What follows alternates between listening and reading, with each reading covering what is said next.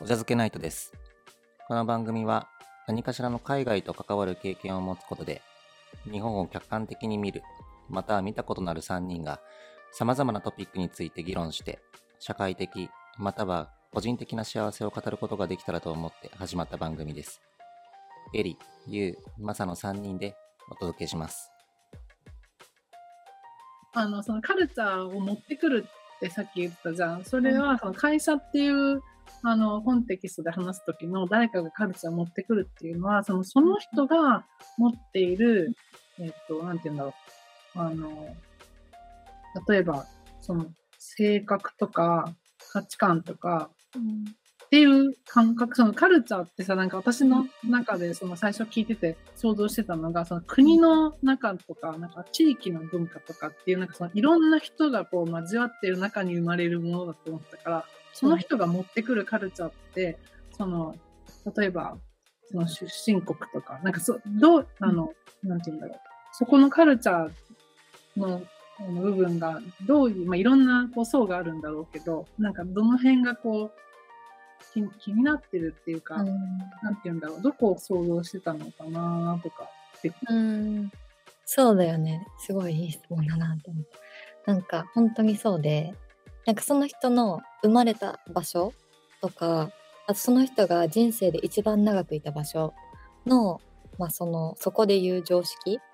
と、あとその、バイリンガルの人が、てか、もうなんかマルチリンガルの人が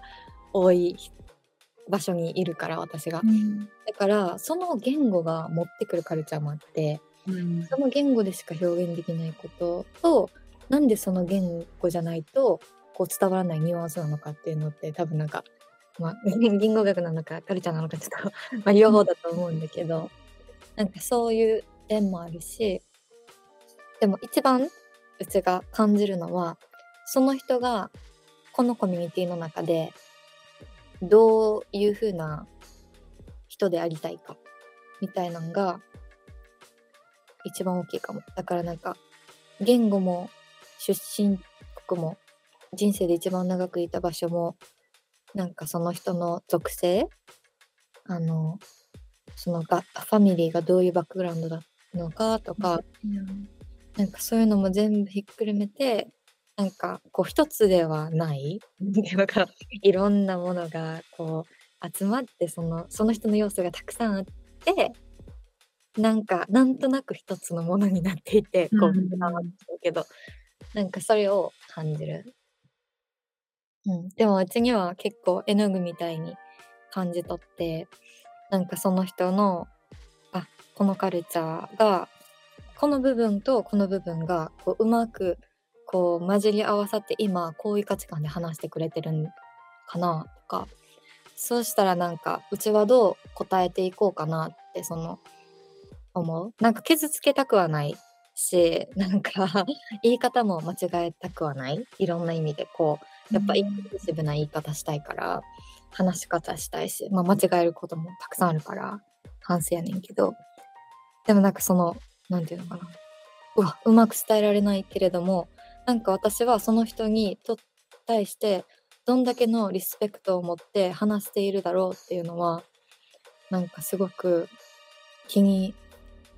なるポイント。だからなんか全然リスペクトない人とか思って。なんかその時にあまあそっかそういう言い方するかとかもあんねんけど。でもうちも絶対こういろんな環境の中でこうもうプレッシャーが多すぎてこう言い方きつくなったりとか環境要因もあったりとかすんねんけど反省する分には私自分のこと許せんねんけど気づけないことに対してどうやってするかっていうこともあるやん。うんだから勉強し続けたなって。うん。だからなんかいろんな要素。なるほど。うん。なんで気になったん？むしろ。あなんで気になったんだろう。うんなんで気になったのかな？なんか、そうだね。なんか、文化ってどういう意味だろうなってなんか聞いてるうちに自分の中でも、あ、自分にとって文化ってこういう意味だったのかなとか、うん。それ自体、スタート地点がずれてる、私ずれてたかもって、ちょっとなんか聞いてて思って、そうだ、そもそもの、なんかそこが、あ、なんかほら、文化って結構、うん。それこそ空気みたいな感じだからさ、うん難しいよね。で、しかもこう、そのやっぱ一人の人間でもいろんな層があるから、そね。そこがすごく、なんだろう、特に会社の環境とかになってくると、その人が持ってくるカルチャーっていうのって、なんだろう、こう、いろんな角度から話せるから、そうそう、なんか多分それで聞きたかったのかなって。例えば、それがさ、あの、まあ、多分そうじゃないと思ってたけど、うん例えばその出身国とか、なんか出身地域とか、なんかそれだけを切り取って、でいろんな人がこう、いろんな出身地から来てる人が集まって、その場でどううまくやっていくかっていう話と、その属性とかの話になると、まあ多分違う感じじゃん、そのどううまくやってだからその辺がこう、でどうどういうレイヤーど、どこの部分なのかなっていうのが多分、だから聞いた。すごい難しいよね。なんかもうめっちゃ流動的なイメージ。だからなんかどこにスポットオンなのかはわからん、うちの中で。だけど、その曖昧な空気を、なんか目に見えない、うん、雰囲気とか価値観を、なんか汲み取れ、全部汲み取れるほどの人間のキャパシティないから。なんかまずそれを前提に、なんか、どんだけ、なんかその、うん、カルチャー、なんか自分今、こう、他の人のカルチャーにすごい圧倒されてないかなとか、うん。なんか自分の、そのカルチャーにフィットするのと、カルチャーを追加するのって、なんか違うことやなって思っとって、なんか、その二つのこう揺れで、なんかすごいいろんな気づきと、あの、反面教師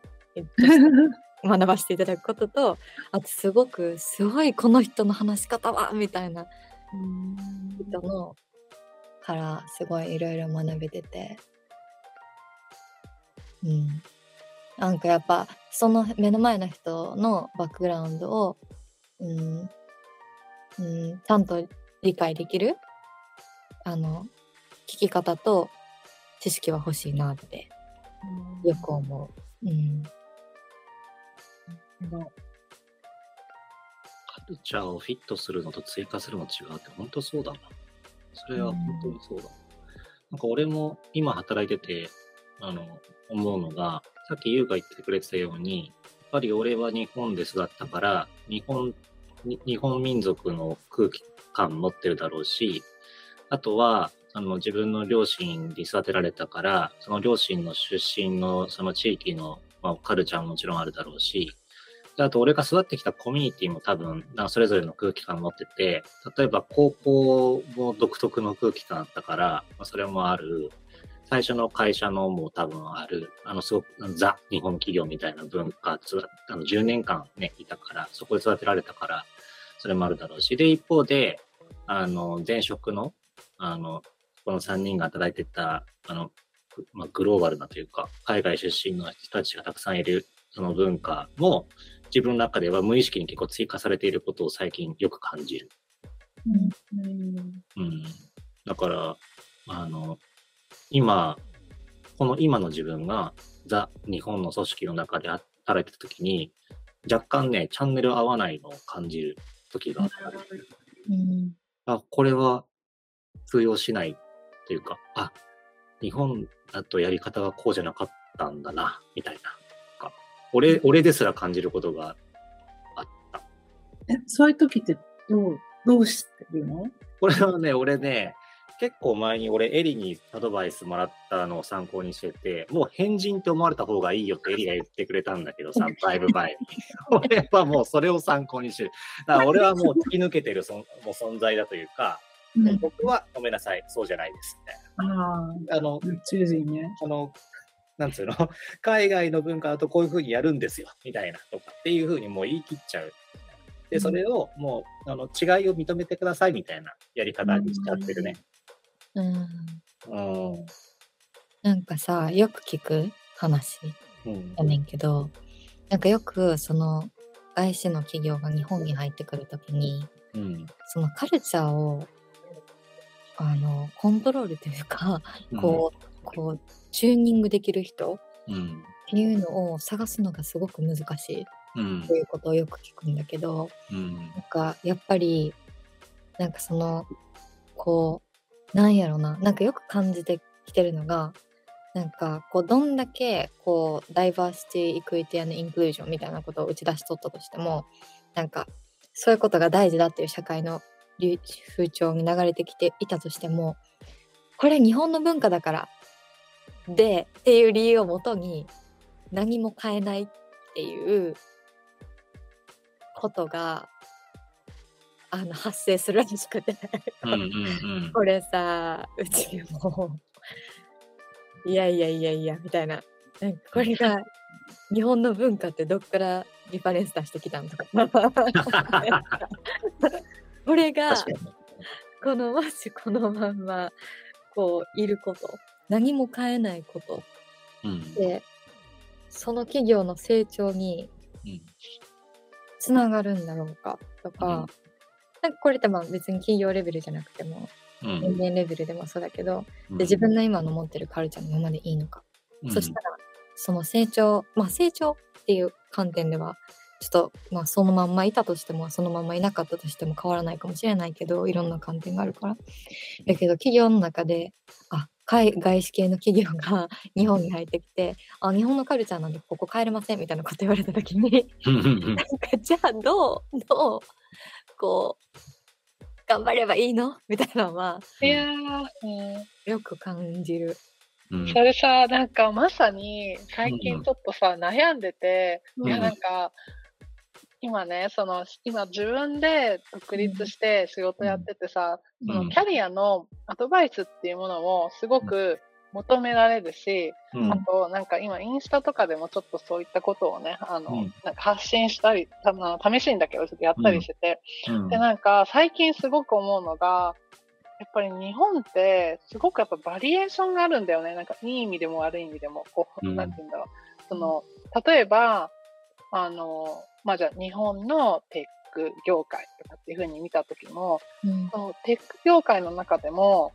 まあ、結構その、まあ私たちが前にいた職場みたいな環境もあれば、本当に日本語だけとか、日本で生まれ育った人だけが所属しててとかいう会社もあるし、なんか全く海外興味ないみたいな、なんか本当にいろんなさ、あと、あの、経営層は日本人だけだけど、あの、開発チームは結構いろんな国籍の人とか、あの、なんか結構いろんなバリエーションがある中で、うん。なんかどういうふうにそれを全く知らない人に対して伝えればいいんだろうっていうのが、なんか自分の中で、で、なんかそう、で、一つの組織の中でも、例えば言うみたいに、なんか例えば、その属性とかって見たときは、頭の中でこう何考えてるかわからないけど、でも本当はもっと自分はこうでありたいとか、もっとこうなんか文化を変えていきたいとかって思ってる人もいるわけじゃん。なんかそれをどう伝えるよみたいな、なんか、どうしようみたいに結構揺れてるところがあって最近。でもなんか、こう私にアドバイスを求めてくる人たちは多くの場合は外国籍うんの人というか、その、うん日本じゃない場所で生まれ育ってる人とか、なのが多いから、なんかやっぱりそのベースとなる情報みたいなのをやっぱこう共有したいんだけど、うん。なかなかさ、難しいんだよね。っていうことになんか、そうだから二人にとって、なんかどう、どういう風に見えてるのかなってすごい気になってて、うん。その、今の、あの、体温変性の話もそうだけど、例えばじゃあ外資系の企業が日本に支社があったとしたら、なんかそういうじょ、なんかほら、外資系のイメージとかさ、日系のさ、なんかあるじゃん。でもさ、蓋開けてみるとさ、結構複雑じゃない？なんか、うん。そう。うん。そう、なんか、なんだろう、二人の経験からして、そう、そういうなんかこう、イメージというか、なんか持つステレオタイプに対して自分の経験がどういうふうに重なったり違ったりしたのかなとか、すごい気になったのよね、最近で。うんうんなんだろうな。なんか、どの人がマジョリティかによるって思っちゃった。なんか、うん確かに。その、そのグループの中で。なんかさ、一ちゃん最初に働いた会社ってすごい面白かったよ私の中で。すごいストレスカルチャーでストレスを感じる会社やったんだけどなんかその上司にあたる方たち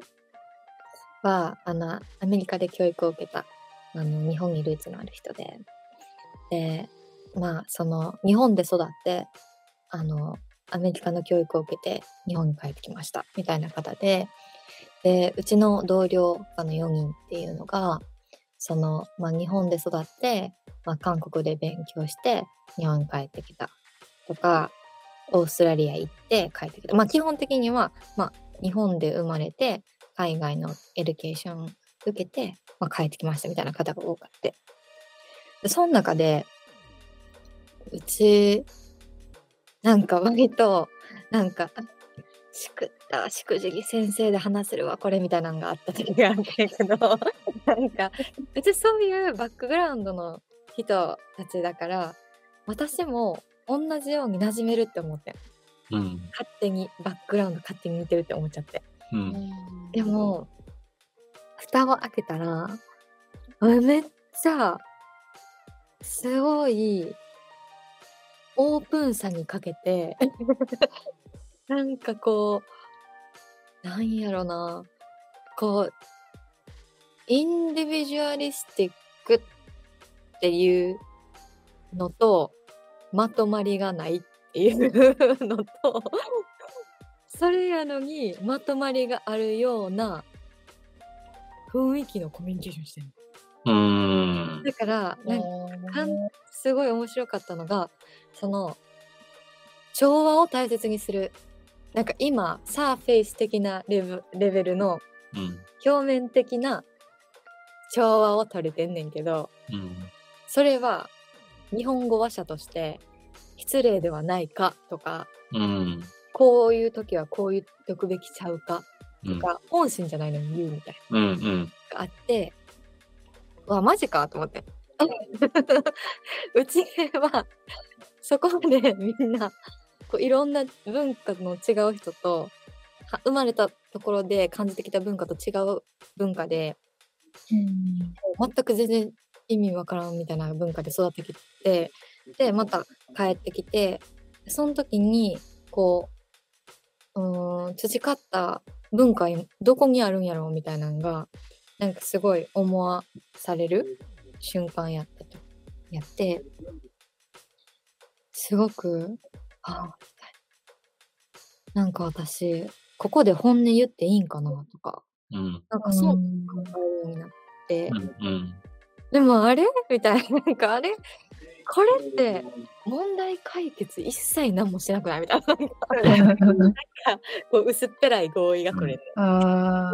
本心やりたくないから、うん。なんか何かが先延ばしになったり、こう誰かの文句を言い始めたり。でもこれって本当はみんなで正直に話して、なんかどんな気持ちでいるのかとか、自分はこういうふうに感じてるとか、なんか持ち寄れたら、正直に持ち寄れたら、よかったんちゃうかなって、うん。なんかずっと深くコミュニケーション取れたんじゃないかなみたいな、うん。その息苦しさをうんうん。感じた。うん。俺今、全現在進行形でそれ感じてるわ、俺。いや、あれやで、あの、俺の職場でね、あの、免従腹配っていう言葉があってさ。え？免従腹配。連中腹配免、免従腹配。面は、あの、顔なんだけど、顔は、その、従っている。あ、今、ググれました。だけどお腹の中では、背中向いてる。つまり、廃反している。ほんまや。だから、その、面は、こうみんな従ってる、みんな調和が取れてる感じなんだけど、お腹の中では、腹の中では全然外向いてるというか、違うこと考えてるっていう言葉があるんだけど、それはね、あの、おあると思うよ。ああると思うよ。てか、俺が今見ているな。で、本当言うの言う通りで、あの、日本語として失礼じゃないかとか、ヒエラルキーの中で失礼じゃないかというレベルで調和はとっているんだけれども、腹の中では、あの、まあ、それこそクソって思ってみたりとか、なんかこうチャンスが来るまで待っといたろとか、うん。っていうのが、あの、あるな。で、俺は、まあ、あの、日本の、その、企業だったり組織が全てがそうっていうのは俺は言えないけど、経験的にそんな経験してないから、あの、たくさんをね。だけど、俺が見てきた組織は結構それ多いな。うん。っていう気がしている。で、俺も言うと同じ問いを持ってて、その、自分の考えてることを全部ちゃんとこ言語化して、お互い、あの、話をして、まあ、 agree 取れたらそれでよかっただし、あの、 agree 取れなくても、その、 agree 取れないことを agree するっていうことをしていけばいいんじゃないかなって。まあ、つまり、その自分の腹の中全部出した上で、言語化した上で、どうしましょうかって話をしていけば、あの、もっとこう、なんつうの、みんな、まあ、素直に仕事できるんじゃないかなと思うんだけど、まあ、そうはなってないよなって思う。てか、俺もう最近そんな世界観あるのかなってすら思い始めてもいるし。へえ。うん。これ、どうなのかな？あの、例えばさ、前の会社、おあの、僕たちがま働いてた会社ではさ、わりかしその、なんつうの、ちゃんと思ったことは言語化しようぜっていう、あの、ことを言っていた気がするけど、それはちゃんとできてたのかな？まあまあ、比較的できてたとは思うんだけどね。なんかそれで言うとさ、すごく思うのは、やっぱ組織の中でそれを求めるのが難しいのの一つって、うんまあ例えばさ、なんか私たちが前いた職場の場合なんかさ、小さい会社だったじゃん。人数で言うと。そんなに多くない。そういう環境って特にやっぱ上に立ってる人がそれをきちんとどれだけやってるかってすごい関係あると思うんだよね。そのうん。で、組織が大きくなってくると、やっぱり例えばそのチームだったりとか、部あの部署とかっていう、そこ上に立って、どうしてもやっぱ権力を持ってる人、その会社の中のインパクトがやっぱり多い人のそういう姿勢っていうものを自然とやっぱ人って見ると思うんだよね。うん。だからなんかそこでその人が、じゃあどれだけそれをやってるか、その正直に話してるかとか、そういうふうに見えるかみたいなのをちゃんと、あの、まあ、諦めずにとか話してるかっていう、その周りの見ている人がそういう経験があればあるほど自分もそういうふうに話そうかなっていうその心理的安全性じゃないけれど、そういうのが構築されるから、なんか前の職場は、うん、私はね、あんまり、なんて言うんだろう、なんか、うん、難しいな、なんかその、常にある状態でもないから、特にこう、やっぱ会社が成長したりとか変化が大きくあると、か結構変わっていくものだと思うから、うん。常にあったかどうかはわからないけど、一時的にそれを感じた頃もあるし、うん、あんまり感じなかった時もあるかな、正直。うんうんうんいやー、そうだね。うんリーダーというか、マネージャーというか、が、それ、あの、言語化して、あの、話をすることを、どマネージャー自ら、リーダー自ら努力してるかどうかっていうのは本当にあるよね。なんか俺、エリのその言葉聞いて、だから最近スタートアップが注目されてるのかなというか、人気なのかなって思った。あのほら、大企業だとさ、その、どこのチームに入るとか、どこの組織に入るのかって、もうガチャじゃん。あの、自分の裁量で決められないから。で、そうするとさ、そのリーダーが誰なのかっていうのはもちろんわかんないし、でリーダーが、あの、ちゃんとその自分の意見を言うことに対してコミットしてるかどうかすなんてもちろんわかんないけど、スタートアップだと割とそのもうここには応募したらここに入るんですっていうことが分かってて、で、その人とちゃんと事前に話をした上で入れるから、なんか選、選択できる気がするよね。だからスタートアップが最近、あの、なんつうの、入社する人が増えているっていうのはそういうことなのかもしれないなって思った。うんそうだね。すなわち働きやすさに通じるもんですよ。確かに。うん。そうだね。そうか、なんか、さあ、うん。すごく、あ、すごく私難しいって、まあ、カルチャーとかじゃなくって、その人みたいなレベルで難しさを感じるのがさ、うん。あの、私こうだから合わせてきて、みたいな人。で、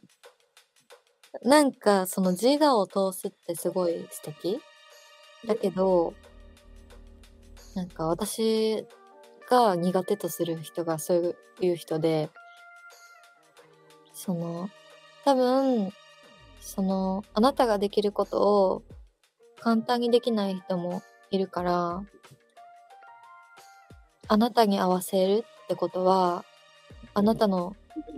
あなたがこれを簡単としていると期待値しているものの期待値にその人を無理やり合わせさせるっていうことだから、